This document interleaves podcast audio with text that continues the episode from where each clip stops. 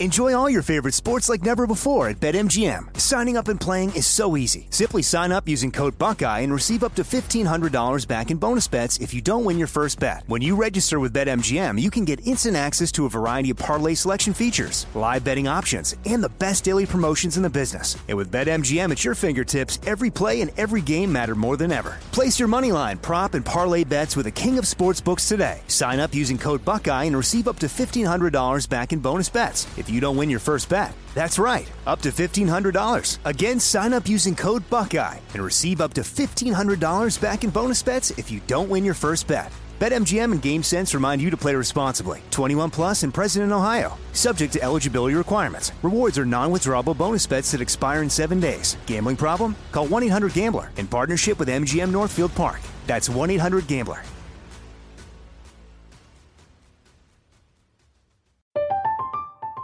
I'm Katya Adler, host of The Global Story. Over the last 25 years, I've covered conflicts in the Middle East, political and economic crises in Europe, drug cartels in Mexico. Now I'm covering the stories behind the news all over the world in conversation with those who break it. Join me Monday to Friday to find out what's happening, why, and what it all means. Follow The Global Story from the BBC wherever you listen to podcasts. This is your moment, your time to shine, your comeback. You're ready for the next step in your career and you want an education employers respect. So you're not just going back to school, you're coming back with Purdue Global. Backed by Purdue University, one of the nation's most respected public universities, Purdue Global is built for people who bring their life experience into the online classroom. Purdue Global, Purdue's online university for working adults. Start your comeback today at purdueglobal.edu.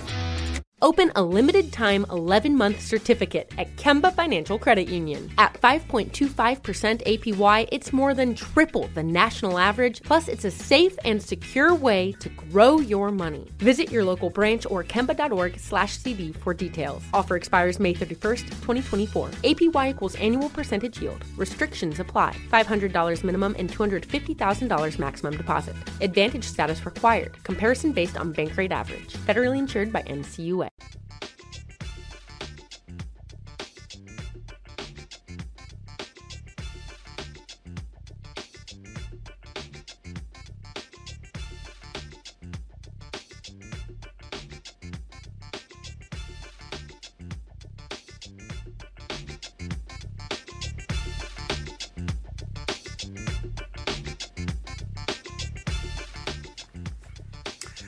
Hey, folks, today is Friday, October 25th, 2019. Roland Martin broadcasting live from Los Angeles, uh, where the National Association of Black Journalists is having its board meeting, but also today was his day of advocacy, uh, speaking to various media organizations. Today on Roland Martin Unfiltered, the funeral, the homegoing of Congressman Elijah Cummings took place in Baltimore. Among the folks who spoke, his wife, Maya Rockeymoore Sanders, President Barack, excuse me, Maya Rockeymoore Cummings, uh, President Barack Obama, President Bill Clinton, uh, his wife, Secretary of State Hillary Clinton, and so many others will share you some of what they had to say about the gentle giant who passed away at the age of 68.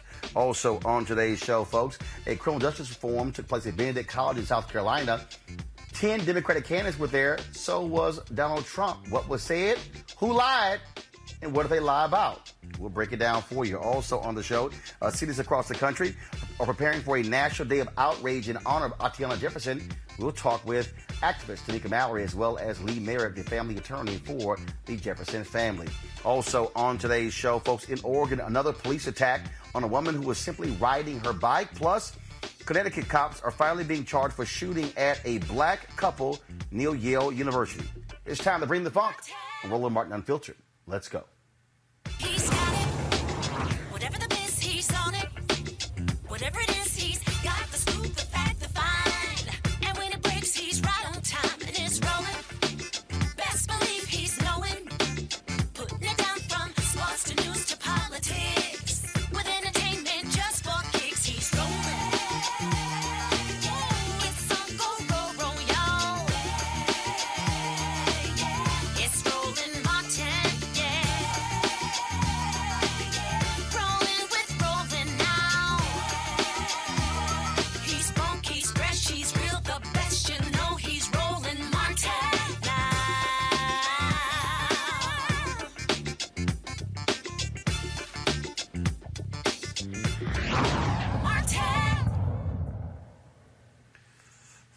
Thousands of people were in attendance today at the homegoing service for Congressman Elijah Cummings in Baltimore. Many folks spoke there, including two former presidents, a former Secretary of State, as well as so many others about the man who, of course, died at the age of 68. Uh, he was over the House Oversight Committee, uh, someone who was committed to his cause, to his people, as well as to his family. Here is a look at some of what took place today in Baltimore. There's one thing you do not know about Congressman Cummings. He was a man of soul and spirit. He felt very deeply. He was very empathetic. It was one of his greatest gifts. And it was one of the sources of his ability to be a public servant and a man of the people. And so with that, to have the week's activities basically be laid out in such a glorious way, to be a tribute to the great man that he was, to the great legacy that he left, to be the first African American to ever, congressman, to ever lie in state in the U.S. Capitol.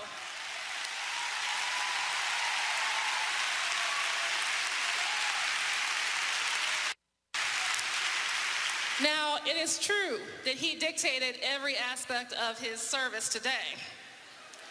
And he would have told me, Maya, I don't want a service at the U.S. Capitol. But I felt like very strongly that they were trying to tear him down. And we needed to make sure that he went out with the respect and the dignity that he deserved. This was a man of the utmost integrity. Do you hear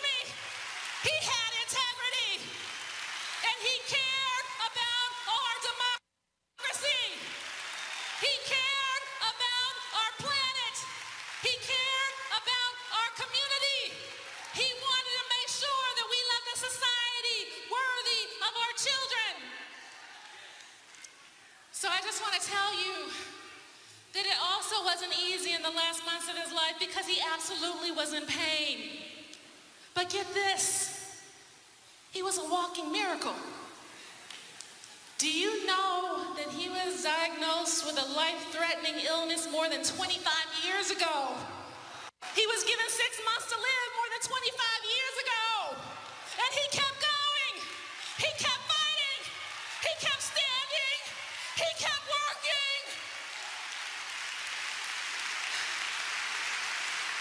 And it was my distinct honor and privilege to be his spouse.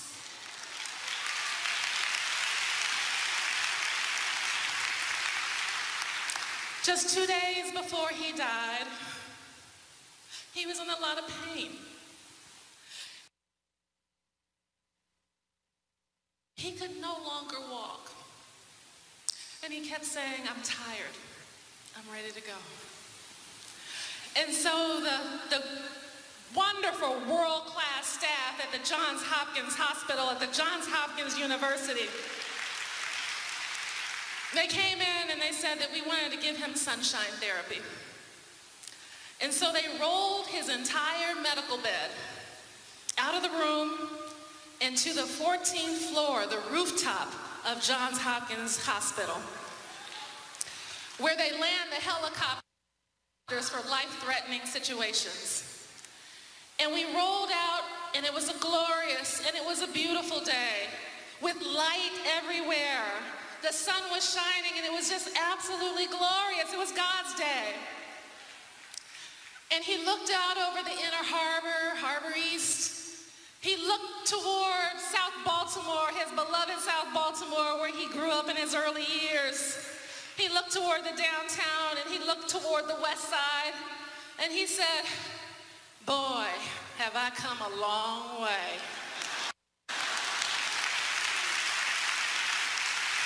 And he absolutely came a long way. And so with that, I just want to say thank you for pouring into him. Thank you for supporting him. Thank you for allowing him to serve you because it was his greatest an honor and privilege to work on behalf of all of you. The family has been heartened. Our pain has been lessened by all the love we have received from everyone here in the city, the state, the region, and the world. But Elijah Cummings was honorable before he was elected office. There's a difference.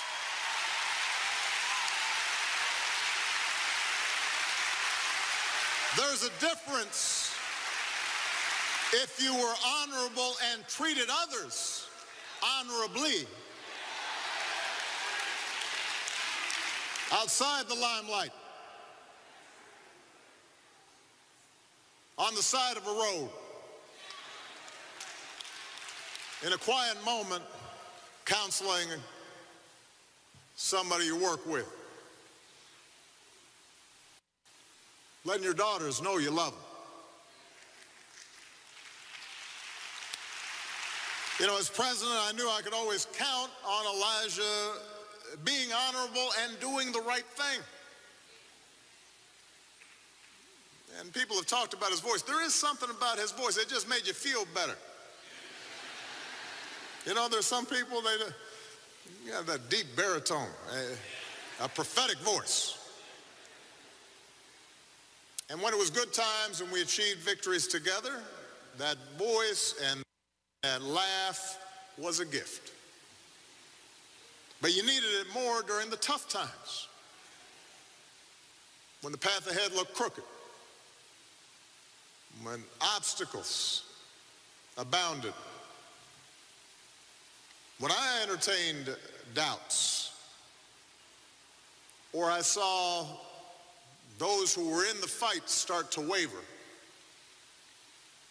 that's when Elijah's voice mattered most. And more than once during my presidency.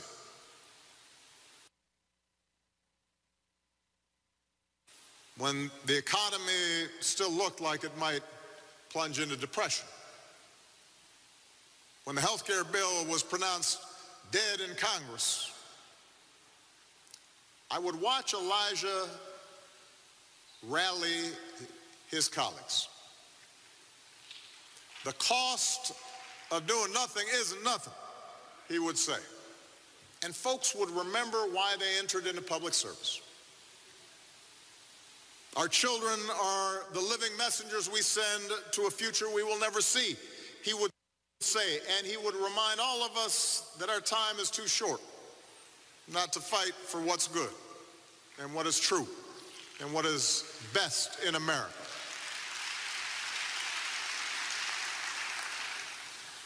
200 years to 300 years from now, he would say, people will look back at this moment and they will ask the question, what did you do?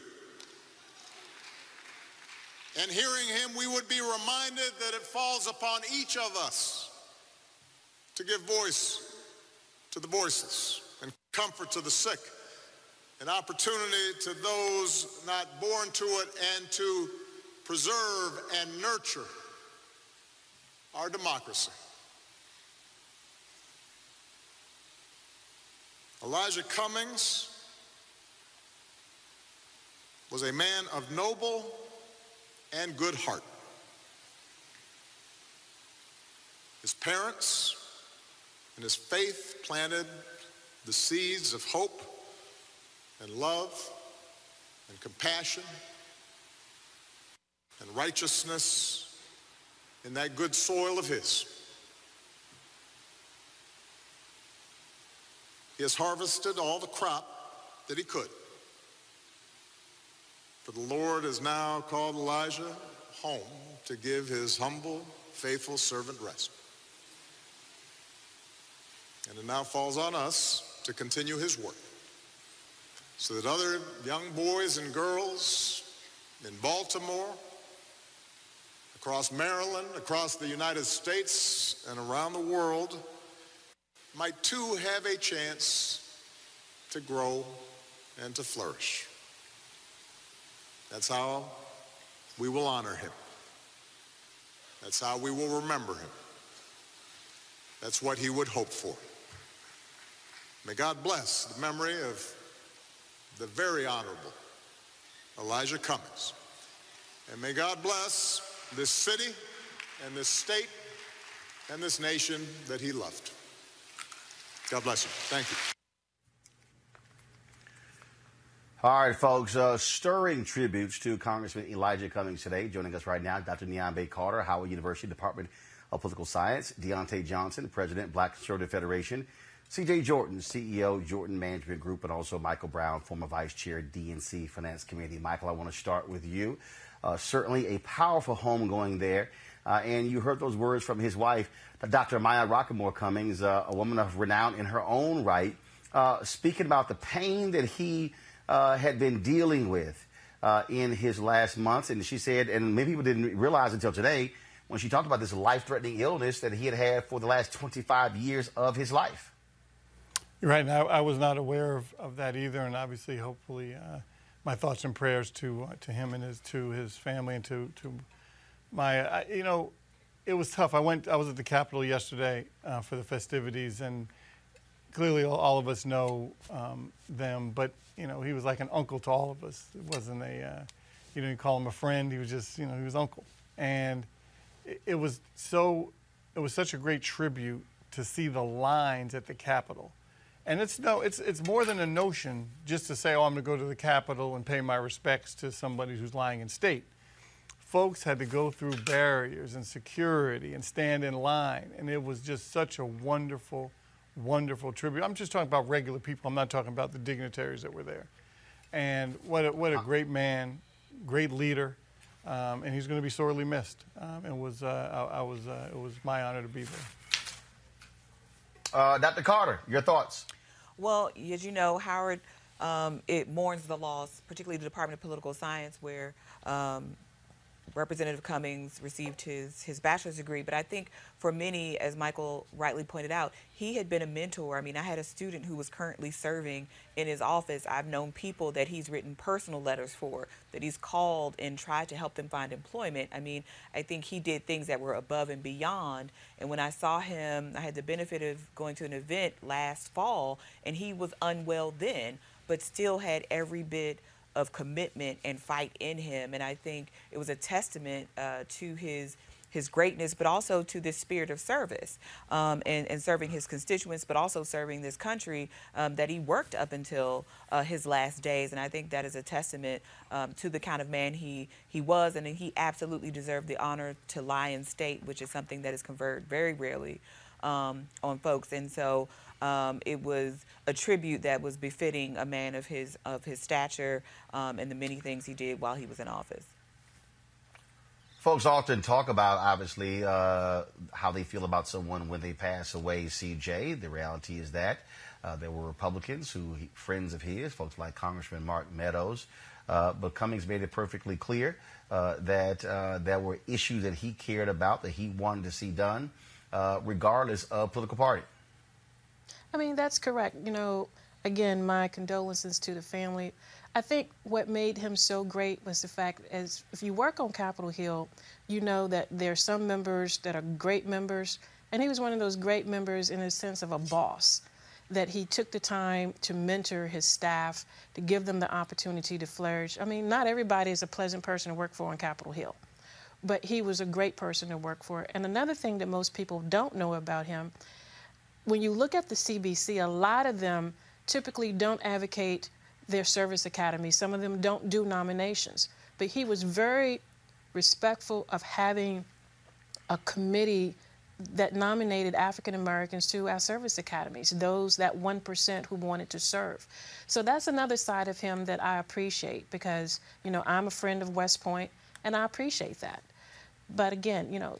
Well, keep in mind, well, well, keep in mind, one of those service academies actually was in his home state, uh, so that is uh, no shock there. Uh, Deontay, your thoughts about today's homegoing services for Congressman Elijah Cummings? You know, yesterday I did have the opportunity to go on the Hill and to pay my respects. I was very pleased on how uh, they had the doors open and how everything was set up.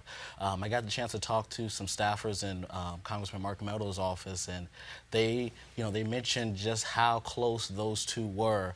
Uh, but then today, um, the president mentioned about uh, the pres about Congressman Cummings and how he wanted to advocate for lower prescription uh, prices and how the president said that he was going to make sure that that was done. And so that was very good to see that as well.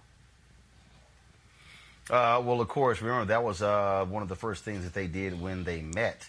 Uh, shortly after Donald Trump got into the White House, and uh, Cummings actually was frustrated that that took place uh, shortly after he got into the White House, and that not much had been done on that. And so that was certainly one of the things that he wanted to work on extensively uh, on behalf of the country. And so we certainly extend our condolences to uh, his widow, Dr. Maya Rockeymoore Cummings, as well as uh, his children as well. He will be sorely missed, and he certainly was.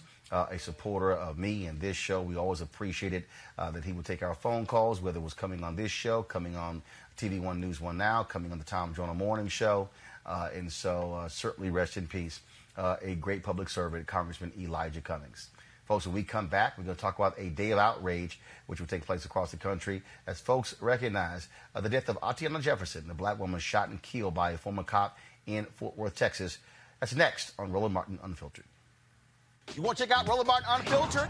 YouTube.com forward slash Roland S. Martin. And subscribe to our YouTube channel. There's only one daily digital show out here that keeps it black and keep it real. It's Roland Martin Unfiltered. See that name right there? Roland Martin Unfiltered. Like, share, and subscribe to our YouTube channel. That's youtube.com forward slash Roland S. Martin. And don't forget to turn on your notifications so when we go live, you'll know it. All right, folks. Of course, the holiday season is near, and that's the favorite time of the year for many of us. And folks, we, whether you celebrate Thanksgiving, Ramadan, Christmas, Kwanzaa, or New Year's, this is when you think about spending time with the people you love most. This is also the time to count your blessings and support those less fortunate and look at how you can have an impact on their lives.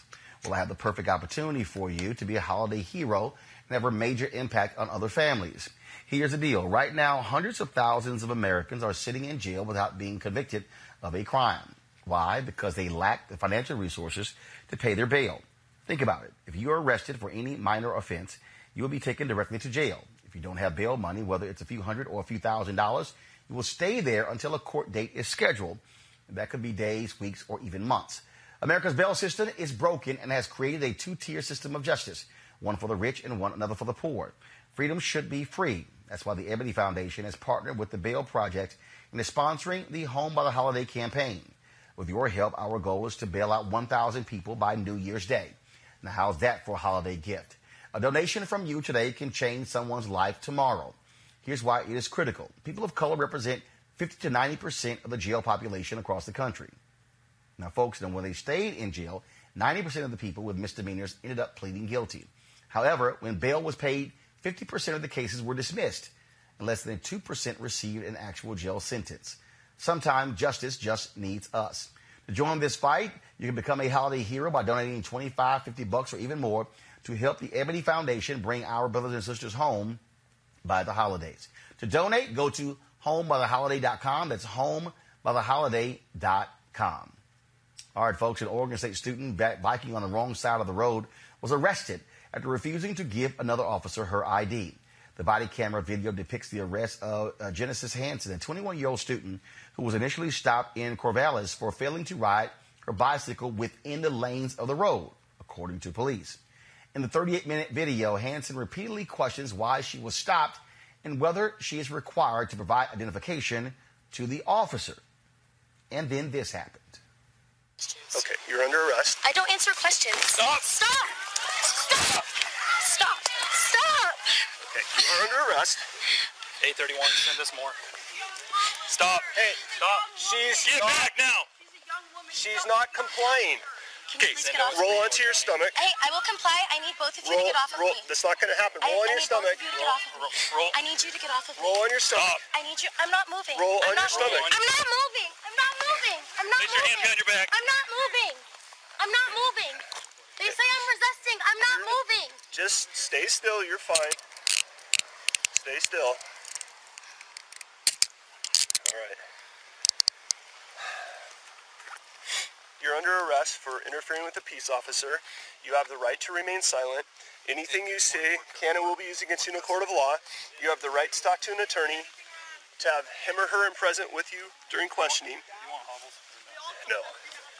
If you cannot afford to hire an attorney, one will be appointed to represent you before any questions are asked. If you do choose to make a statement, you can stop talking at any time. Do you understand your rights? I don't answer questions. Okay, that's fine. officer coming. Okay, good. I think we'll just wait for that then. Keep her here. Um, I just have a question. Okay, not right now, okay? That's a negative. We'll get someone to answer your questions in a minute, all right? 24 24.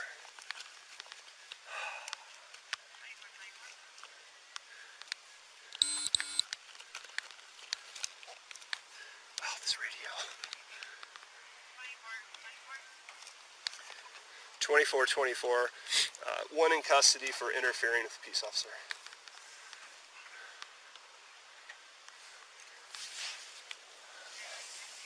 May I sit up? I'm okay with that. I'm okay with it. Here, we're, we're gonna we're gonna help you so you don't. I don't need your help. I can sit up myself. Stop. I asked to sit up by Stop, myself. or you're not sitting up. Please let me sit up by Nope. myself. I would rather lay down. I would rather lay down. Hey, I would rather lay down. And we'll certainly keep you updated on the we'll surely keep you updated on the progress of this case. Now, folks, that brings us to the tragic case of Atatiana Jefferson. Of course, uh, the one black woman who was shot and killed uh, by a former Fort Worth police officer uh, as she played video games with her nephew. In cities around the country, they're planning a day of outrage next week to protest her killing inside of her own home. Joining me right now to talk about this is Tamika Mallory. Of course, uh, she is longtime co-president of the Women's March and civil rights attorney Lee Merritt. First off, Lee Merritt. First off, Tamika, um, why is this day important? Why this day of outrage on behalf of Atatiana Jefferson? Well, first of all, thank you so much for having me on, and I apologize for the noise in the background. I'm getting ready to run to a panel at the Revolt Summit. Um, I think the day of outrage is important because people expect us to sort of go on to business as usual. You know, the killing of a black man or woman has become so normal to America that, you know, we only focus on it for a short period of time. And when you have something, you know, when you have an arrest, um, as you had with Officer Dean or former Officer Dean, uh, the man who murdered Atatiana. What happens with an arrest and him being charged is that people feel like there's some form of justice and they don't necessarily need to pay attention. But that couldn't be further than from the truth.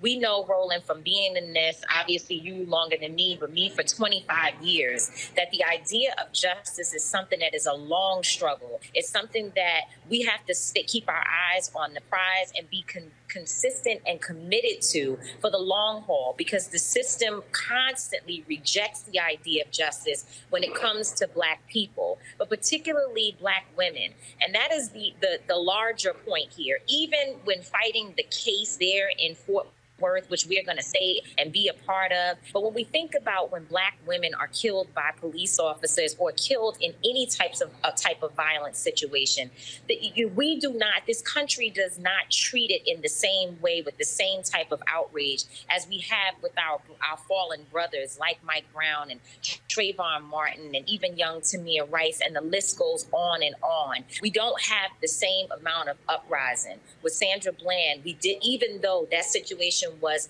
uh, you know, really one that really hurt our people and hurt folks in general. And and we believe that that the Justice and Sandra Bland situation still has never really been realized. But we did not see a major uprising in the way that it should be. So for our Tatiana Jefferson, we're not going to let that happen for her and for all the other women who've been killed, particularly at the hands of police brutality and police abuse. We will stand up and stand firm uh, for Atatiana on Monday, and we're asking everyone go to Until Freedom, Until Freedom. That's U N T I L Freedom on Instagram, on Facebook wherever you uh, all social media platforms and get the information that you need about where to connect with someone in your city and it's not too late if there's not a city you can connect with you can organize your own rally 5.30 eastern standard time all across the country These over 25 cities have signed up All right, Tamika Mara, I know you have to go to your panel. We surely appreciate you joining us. Thank you so very much. thank you for having me roland I, I want to go to Lee Merritt now. Lee, first of all, uh, we know there was some drama there in Fort Worth when it came to the burial of Atatiana Jefferson. Uh, did everything go smoothly with her funeral? It did. It was a beautiful service, and the family was able to come together. And I think it highlights the importance of this day of outrage is really to refocus the community on the common enemy, which is the system that is rampant with brutality and lack of accountability. And a lot of people were deeply engaged in this case until the family drama began to play out in the public and a lot of people began to drift away. It is important that we take this moment and do what we can to change the culture of policing. Um, this day of outrage, uh, how does the family feel about uh, the focus uh, on the death, uh, death of Atatiana Jefferson with these events? Well, the family is, and and I can say both sides because we know that they that this is a family that has expressed sort of uh, different views on some personal things, but both sides of the family are deeply committed to accountability not only for this police officer, but accountability for the city of Fort Worth, the Fort Worth PD, and they realize that it exists in a greater conversation throughout the nation, uh, that they are now, as is often said, a part of a fraternity or on a, a an association with folks all around the country, a, a group that no one has ever asked to be a part of, but who have lost loved ones uh, to police brutality, that 1,100 people a year who suffer um, from the loss of a loved one as a result of brutality, making our country one of the deadliest uh, for police brutality in, in the modern world. So, uh, uh, Tatiana's family are uh, focused and they're hoping that the world will be focused on a just outcome in this case and a change in policing in general. All right. Well, Lee Merritt, we really appreciate you joining us. Thank you so very much. Thank you. I'm going to go to our panel here. I want to start you with, you, with you, CJ. And we talk about this day of outrage. Uh, th- this case speaks to horrible training. It speaks to bad policing. And I think such days are important because we have to we have to question exactly what is happening with these cops. There is no reason this woman should have been shot and killed in her own home with cops and essentially sneaking around her home, not even uh, identifying themselves. Well, I think it is a tragic situation that took place. I think there needs to be more police accountability around training, but it's also in a tough spot as well. You know, I do have members of my family that served, um, and it's that unknown factor when you get go into a situation you don't have the details, you don't have information, and you know you're on a you're running on adrenaline, hoping that okay, it's them, not me. Um, so I'm hoping that Congress, as well as the governor of the state of Texas, really come in and, and have a serious conversation, ask for some data. The police chief down there, she's a wonderful woman, and I think if everybody comes together, not just the community, but law enforcement and our elected officials, I think they can get some proper answers. This is, Dr. Carter, something that's critically important that anytime these happen, police departments across the country should be assessing their strategy in terms of what is going on with training in these departments. Absolutely. And I think in this particular case, I think the, the thing that causes most people dismay is not whether uh, these officers should have been concerned because the neighbor called a non emergency number and called in a wellness check. And I have family who are police officers, past and present. Several members of my family are police officers. And the thing is, when you have a non emergent situation, and you have them approach the home the way they did, as we could see from the, the police cam, right, from their own body cam footage. They didn't announce themselves, they didn't knock on the door. They were going around her house in the dark at that time of morning. The neighbor called in the non emergency number I think precisely because he did not want them to come to the house with guns blazing. If he thought it was an emergent issue, he probably would have dialed 911. And he's even expressed as much. And so I think this idea that police get a pass because they took a dangerous job, they volunteered for a dangerous job, and therefore get a pass to shoot anyone who looks suspicious or may be dangerous is a problem, especially in a place like Texas where most people have guns in their homes, or lots of people have guns in their homes. I can't say most.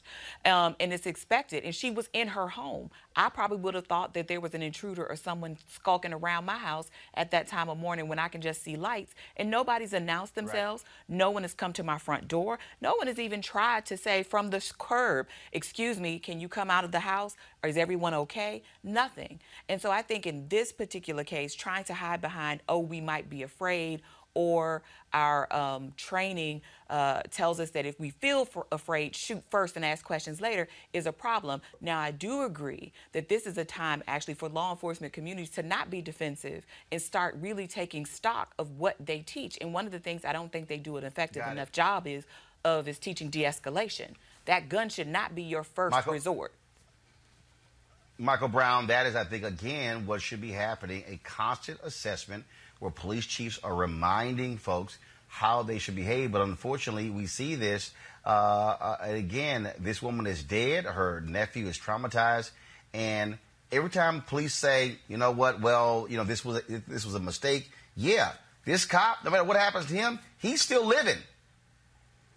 And we had this a lot of these discussions when I was um, when I was in office and with the police, and it's a very challenging discussion because as elected officials, no matter what jurisdiction you're in, you never want to show that you're not being supportive of the police, and so that's one challenge.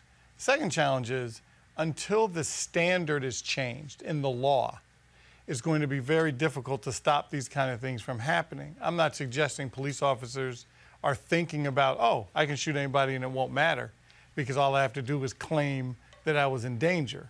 But there has to be some different level of consciousness when they're in that situation where they maybe, as, the, as Dr. Carter mentioned, won't use their gun as their first line of defense. And that's going to continue to happen until the standard changes.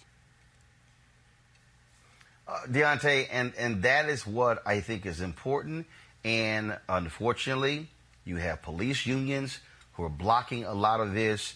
Uh, and look, uh, you have a Department of Justice that also does not want to hold police accountable, that wants to pull back from consent decrees, uh, that is not being aggressive at prosecuting police officers.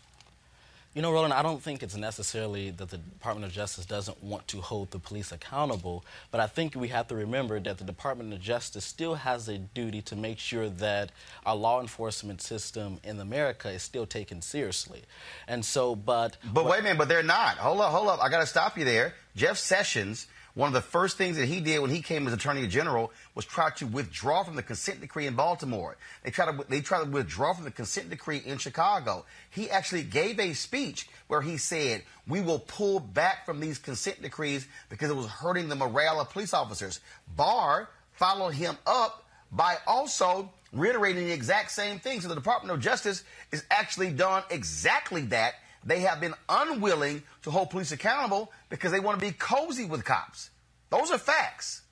I mean, I'm not. It's not necessarily being cozy with cops. It's necessarily making sure that they remain leaders in our community and making sure that people realize that the cops still have a job to do. Now, yes, there does need to be a reform. But DOJ to- isn't. Th- There, there does need to be reform when it comes to our police officers, making sure there's proper training, making sure that seems like earlier does not happen. But we still have to, like I said, make sure that we know that the police are the leaders in the community. Yes, there are bad apples, but we still have to make sure that they keep that same presence in the community. No, I will say this here: the police are not the leaders in the community. The leaders in the community are the elected officials and the uh, and the police commissioner or the police chief who's over them. But again, un- uh, until you have accountability, these cops will continue doing what they're doing. And unfortunately, there are too many excuses coming out of Washington and not having proper oversight of these police departments. Got to go to a break. We come back. We'll talk the Criminal Justice Reform Summit that took place in South Carolina. Top 10 Democrat candidates were there. Donald Trump was there. We'll show you what they had to say next. Roland Martin Unfiltered. You want to check out Roland Martin Unfiltered? YouTube.com forward slash Roland S. Martin. And subscribe to our YouTube channel. There's only one daily digital show out here that keeps it black and keep it real. It's Roland Martin Unfiltered. See that name right there? Roland Martin Unfiltered. Like, share, and subscribe to our YouTube channel. That's youtube.com forward slash Roland S. Martin. And don't forget to turn on your notifications so when we go live, you'll know it.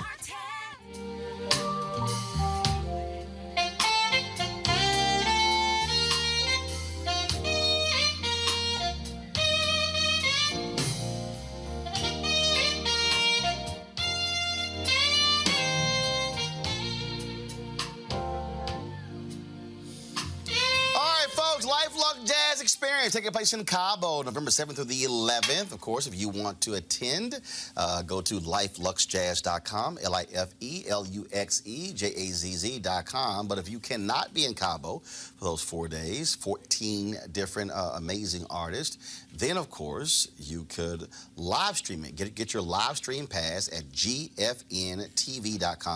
That's gfntv.com. As I said, amazing artists Gerald Albright, Alex Bugnon, Kirk Whalum, Donnie McClurkin, uh, Shalia, Roy Ayers. Uh, man, it's going to be an unbelievable uh, three day extravaganza. And so uh, look forward to you participating. And again, get your live streaming pass to cover those three days, all 14 concerts. You'll be able to watch right here on your phone, on your uh, iPad, computer. Does not matter. Go to gfntv.com. That's gfntv.com to get your live stream pass. All right, folks. Today in South Carolina was the uh, 2019 Second Step Presidential Justice Forum. Well, the top 10 Democratic candidates were there, as well as Donald Trump, who delivered the keynote address. Uh, it took place uh, at Benedict College in Columbia, South Carolina. Uh, this has been going on for quite some time. And so here is an excerpt of what was said today. Very proud of being involved with criminal justice reform and getting it done, getting it passed. And we had a lot of votes that normally wouldn't have gone that way. And they really, uh, they were pushing me, some of them, at the end. And uh, we have some of the folks here, Tim Scott, Lindsay, they're here, but I'm going to introduce them in a little while. But we had tremendous uh, help. This was a bipartisan bill. We had a lot of support on both sides.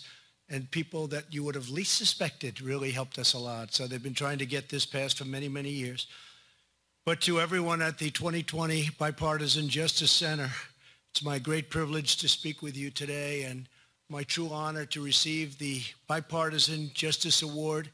I am very, very grateful for that, and uh, it will be at a very high level in the Oval Office, a place called the Oval Office. Have you heard about that? It'll be right in the Oval Office with me. I'm very proud of it. Thank you. I also want to thank. Yeah, I- think we've heard of the Oval Office. Dr. Carter, I want to start with you. Uh, Donald Trump wants to ride this whole issue of uh, criminal justice reform, but the reality is this was a very much stripped down bill than the one that was actually sought by Democrats. That was first. Uh, folks like Jeff Sessions, folks like Senator Tom Cotton, and others uh, fought it in a significant way. And so, what do you make of uh, Trump uh, holding himself up uh, as uh, this major leader when it comes to criminal justice reform?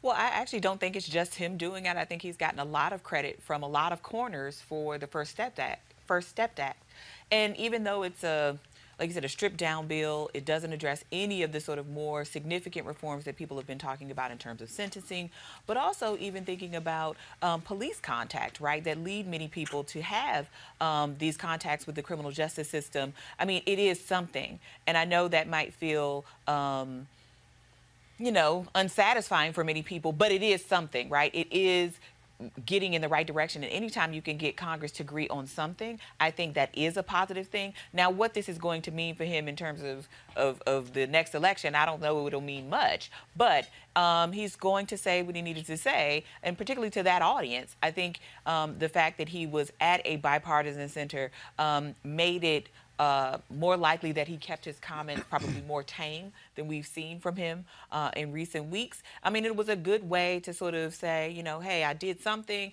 and take our mind off uh, what is currently happening with these uh, in- impeachment inquiries and, uh, you know, the Republican hijinks of earlier this week. So, I mean, I think it's, it's, it's one of those moments, right, that he can claim, and I think um, most people are willing to let him have it. Michael, uh, the reality is when you talk about uh, it was called the First Step Act, which means will there be a second step? Will there be a third step? Or will this be as far as Trump and the Republicans go when it comes to true criminal justice reform?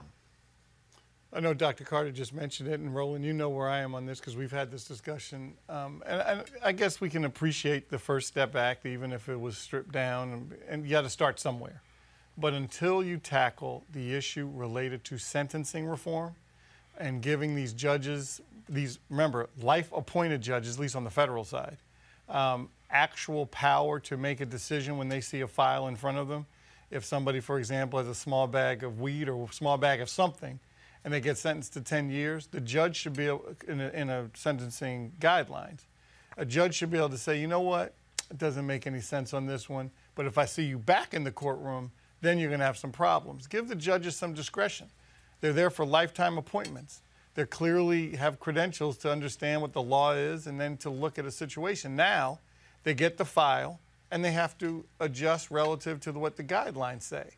And until that is fixed, yes, first step is important, but we got a long, long way to go. In the sentencing reform, that's where the battles will happen. Because for obviously for the Hawks, Diante, obviously related to the Hawks uh, for criminal justice who like sending people to prison, um, they're not. They're going to fight it, and clearly other communities are not. Diante, criminal justice reform is a very broad category. And so uh, Trump talks about uh, getting the credit for the First Step Act. But this is also the exact same administration that said we're going to go back to using private federal prisons. This is the exact same administration where Jeff Sessions, followed by Barr, uh, said they were rescinding uh, the order of Attorney General Eric Holder, where he said that U.S. attorneys did not have to prosecute people to the highest level to have far more discretion, that they would actually could advance in their careers without having to say, I got the most years in, pr- in prison. They also, again, rescinded that. And so when you begin to look at this whole issue of criminal justice reform, you have the First Step Act, which was positive, but there are some things that Trump and his administration has done that have been negative that have actually done nothing. Because if on one hand, if you're talking about how do we address folks who are being sent to prison, but on the other hand, you say it's okay to prosecute folks at the highest level versus using proper judgment, you're actually doing both things and you can't act as if it's not happening. Roland, let me start off by correcting you. The president has not taken full responsibility of the uh, criminal justice reform. If you played a part of the speech where he goes through a long list of people, thanking them for their part that they have played in criminal justice reform. But he also talks about Jared Kushner and how Jared Kushner came to his office and pretty much begged for this to be done, and how Jared Kushner and Ja'Ron Oh. Smith played a major part in this. This that's the part that we have to understand. But the, the next thing is it's about Diante, bipartisan. Diante, hold we- up, we- hold we up, Diante. That was this speech. Hold up, Diante, Diante, Diante. One second. That was this speech. Donald Trump has before said numerous times, "I got it done when nobody else could get it done." So he has taken credit. So yes, he mentioned all the other different people. Yes, I'm fully aware of the role Jared Kushner played. I met with Jared Kushner at the White House uh, while this thing was going, when was in the House before he even got to the Senate. But Donald Trump has taken credit for it. The point I'm making here, though, is that the First Step Act is a piece of criminal justice reform. There have been actions taken by Trump's Department of Justice that actually are going to advance mass incarceration. So you said a piece, hence first step. When you have three steps in something, the first step is the first step. So it means there actually are more. To Are there come. three steps? There's, there's more to come. We, we're at the second step now. Where- we will when? be seeing a third Where step. is it? This is the second step. We have. Where second, is it?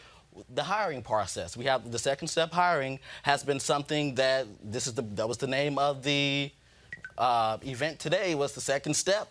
Uh, bipartisan form, and so there are more steps. That's why we named it the first. no, no, step no. That's the, no, talked no, no. That's the form. Where's the bill? Okay, the second step. Who whose bill is that? The bill, the bill will be going to Congress, but we have to obviously it has to be prepared. When? No, no, no. Whose bill is it? No, no, no. You said there's a. You said there were three steps. There's a second first. step that is being prepared. Where's the the second one? There's a second step that is being prepared It's being White House. prepared. Yes. The first when is it step be that presented? just got passed. No, it didn't just get passed. So you. I mean, you could. So, what, what are we waiting on? You know how government works. you know how government works. You can't pass a three steps Hold up, in, in, but, in- hold in up, one but, year. but, but if you want to hold yourself up as being the one who got it done, I'm saying, where's the second step? what you was said the there were first three. step in I'm Obama's administration? I was wondering Huh? where that would come. What was the first step in Obama's administration? Uh, Uh, the first step, the first step of the Obama administration was to actually do a review of the people who are actually uh, So in prison for eight and years. create and re- a, one second. I'm not done. I'm not done. And create a real process to actually release folks from prison, uh, shorten those sentences. That's actually what was happening. That's one. Two. Obama became the first president to literally visit a federal prison. Three. Eric, I'm not Eric Holder changing the guidelines, telling U.S. attorneys you do not have to prosecute people at the highest level. Four, stopping the funding, the use of federal prisons. Do you want me to go on? Roland, you can continue to take away from the. And, you can and, continue uh, to take away from the four let people. me also remind you, what, Diante, let me ask you a question. Why did criminal justice reform under Obama, who blocked it? The Republicans blocked it. Oh, so don't Just ask like- the question, what did Obama do if you don't own up to your party blocking criminal justice reform? So who's blocking the second step now? There's no presentation of it. Let me also remind you. Let me also remind you. The bill that was passed, the bill that was passed in the House was a weak version.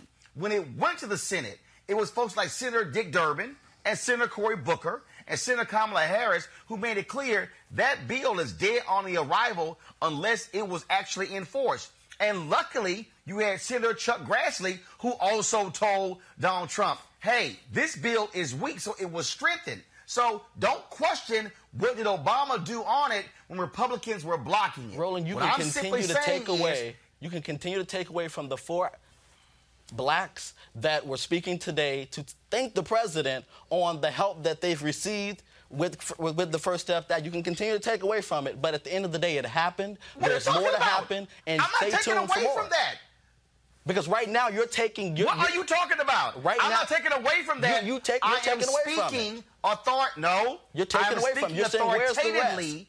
Uh, I'm speaking. Excuse me. I am speaking authoritatively about what is also happening by the Trump Department of Justice that is playing a To role. make- your purpose in of it is to make mass light of the. First Step Act. But I guess you deny that. Your purpose of making light of, of your, your purpose is to make light of the First Step Act, correct?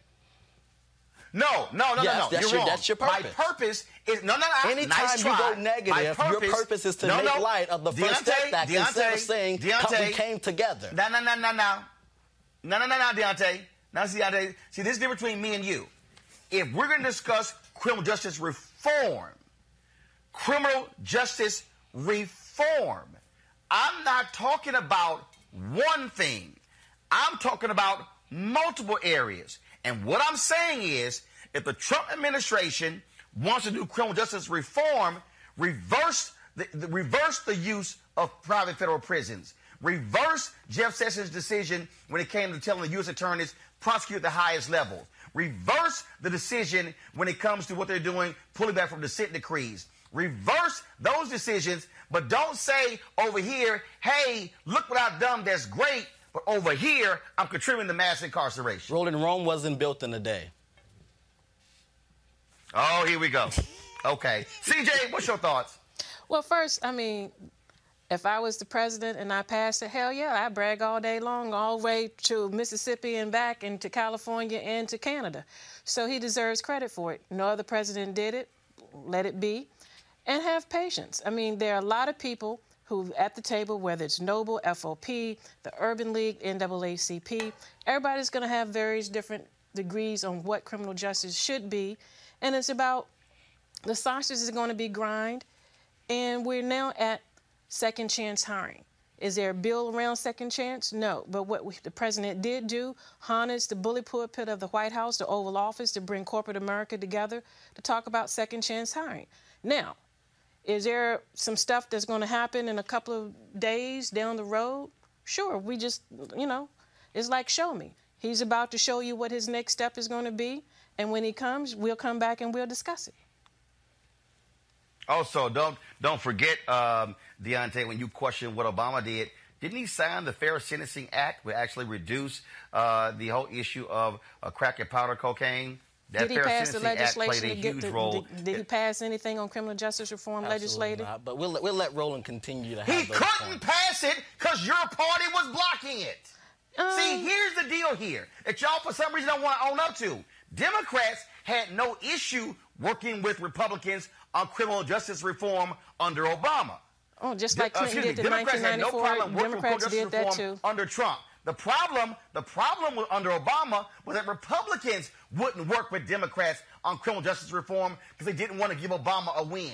At some point, y'all got to at least He own wasn't- up he to didn't the understand that Your party, in eight years, in eight years, your party blocked criminal justice reform. Well, no, we didn't, and all the black folks and Hispanics got lopped up Dr. up under Carter, Clinton. I'm sorry. Are, are- are we living in an alternate universe? Niambi? I, I mean, I, I just, I, I think this is a conversation that'll go nowhere, right? You all will never agree, but I will say this: look, um, black and brown communities have been over policed for a very long time, and that's regardless of who has been in the Oval Office.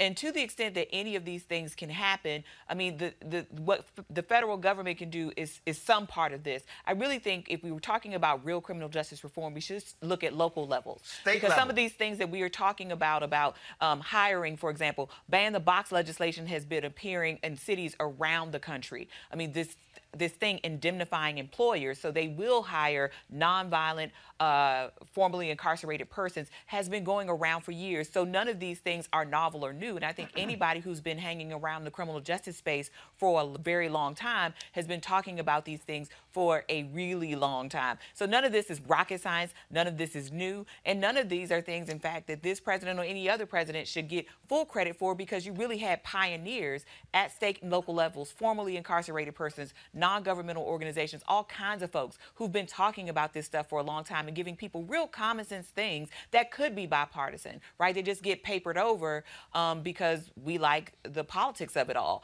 right? And not thinking about the fact that these are real people's real lives. And so anything that we can do to lessen the burden on some of our most vulnerable citizens are always things that should not be political. Well, again, if people want to be serious about this, let's do it. But Michael made the most important point there, and that is, and, and let's be clear, in the First Step Act, Republicans fought sentencing reform. That was one of the biggest issues. And so let's see what actually takes place in that. Got to go to a break. We come back.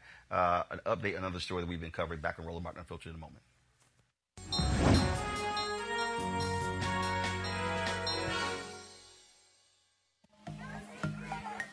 We're out here today to uh, we filed charges against UC because UC is outsourcing our jobs. We've had orthotechs that have given that have gotten letters for 36 months that saying and they're not going to get a lateral transfer. Their jobs are going to be gone, and if they want a job, they have to go through a second, uh, third-party company, and that is not okay. We need to be respected on our jobs so that way we can give the patient care we need to give for our patients. We need to have safe jobs. We need to, to not come to work in fear that our job's going to be gone tomorrow because of outsourcing. And however long it takes, whether it takes another day, another week, another month, we need to stay on the fight. Whether one day longer, one day stronger, we need to be out here fighting. All right, folks, we certainly want to thank AFSCME for being uh, a supporter of this show. I am here in Los Angeles uh, for the National Association of Black Journalists Board meeting. We also have been meeting uh, with various media companies talking about diversity and inclusion. And one of the things that we have made perfectly clear is that we are going to hold these media companies accountable. We are 24 years away from America becoming a nation that is majority people of color. Unfortunately, this industry, mainstream media, is white as all can get out when you look at the executive ranks. Uh, the fact of the matter is, in the history of this industry, you have never had an African American who has been head of a major media organization. What I mean by that is, you've never had an African American who's been the president of ABC News, of NBC News, of CBS News, of CNN, of Fox News, of MSNBC, and we can go on and on and on. The reason that is important is because we are facing a serious issue when it comes to senior level executives. That, folks, is a problem. And so, what our goal, very simple, is to continue to press this issue, to hold these entities accountable when it comes to positions. Everybody wants to talk about in, uh, internships, talk about entry level emplo- positions. But the fundamental problem that African Americans are seeing across this country is what happened when you're in the middle of your career or senior level positions. Our job with NABJ is to challenge these companies. Y'all saw what we did with CNN. All of a sudden, they promoted four African Americans who were already in their company to senior level positions. Without our pressure, Jeff Zucker and CNN would have never done that. That's why NABJ matters. That's why we must continue to use pressure to put on these companies. Those who want to work with us, we'll work with them. Those who don't, we'll call out, and eventually they will work with us. We understand our power, and I can guarantee you, we sure as hell are going to use it. I want to thank our panel there. Uh, Dr. Niambi Carter, Michael Brown, CJ Pearson, uh, Diante, thank you so very much as well. Thank everybody uh, who's been on the show. Lee, Tamika, thank you so very much as well. Folks, uh, I've got to go. Our board meeting is taking place right now. And so looking forward uh, to sharing more information, info with you as possible. And I'll see you guys in studio on Monday. I got to go. Y'all take care. Holla!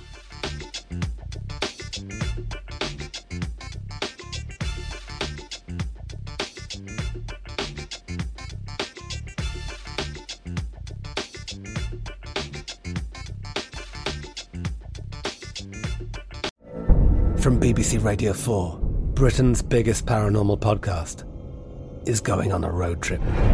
I thought in that moment, oh my God, we've summoned something from this board. This is Uncanny USA. He says, Somebody's in the house, and I screamed. Listen to Uncanny USA wherever you get your BBC podcasts, if you dare.